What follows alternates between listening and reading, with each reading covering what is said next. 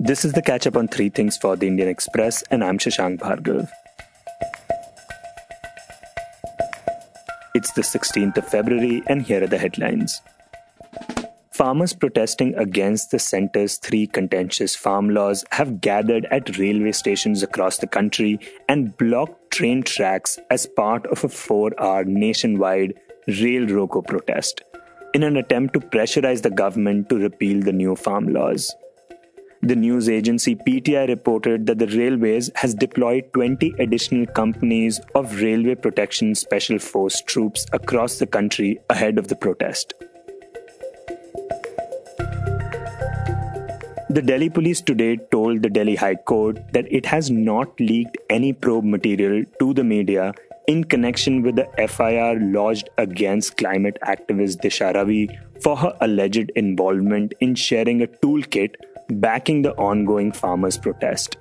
The court was hearing a plea filed by the climate activist to restrain police from leaking to the media any probe material in relation to the FIR lodged against her.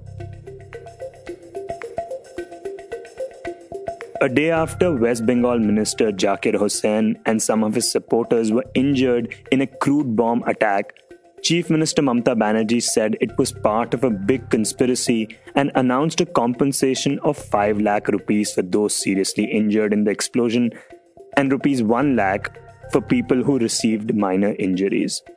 Banerjee, who went to the SSKM hospital to inquire after Hossain's condition following Wednesday's incident, blamed the railways for security lapse and slammed them for taking the incident so lightly. The Supreme Court today disposed of the suo motu proceedings initiated to probe larger conspiracy to frame ex CJI Ranjan Gogoi in an alleged sexual harassment case.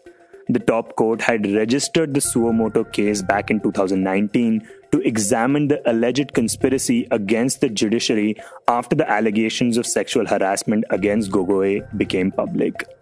A woman who had joined the Supreme Court in May 2014 had claimed victimization for resisting unwelcome advances when she was posted at the residence office of former CJI Gogoi in October 2018.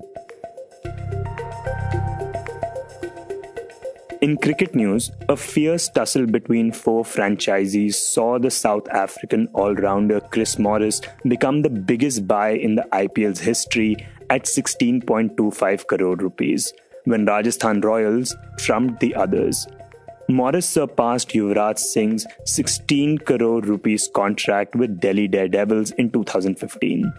Also today, Glenn Maxwell's value skyrocketed at the IPL auction following a fierce bidding war between the Royal Challengers Bangalore and Chennai Super Kings. This was the catch up on three things by the Indian Express.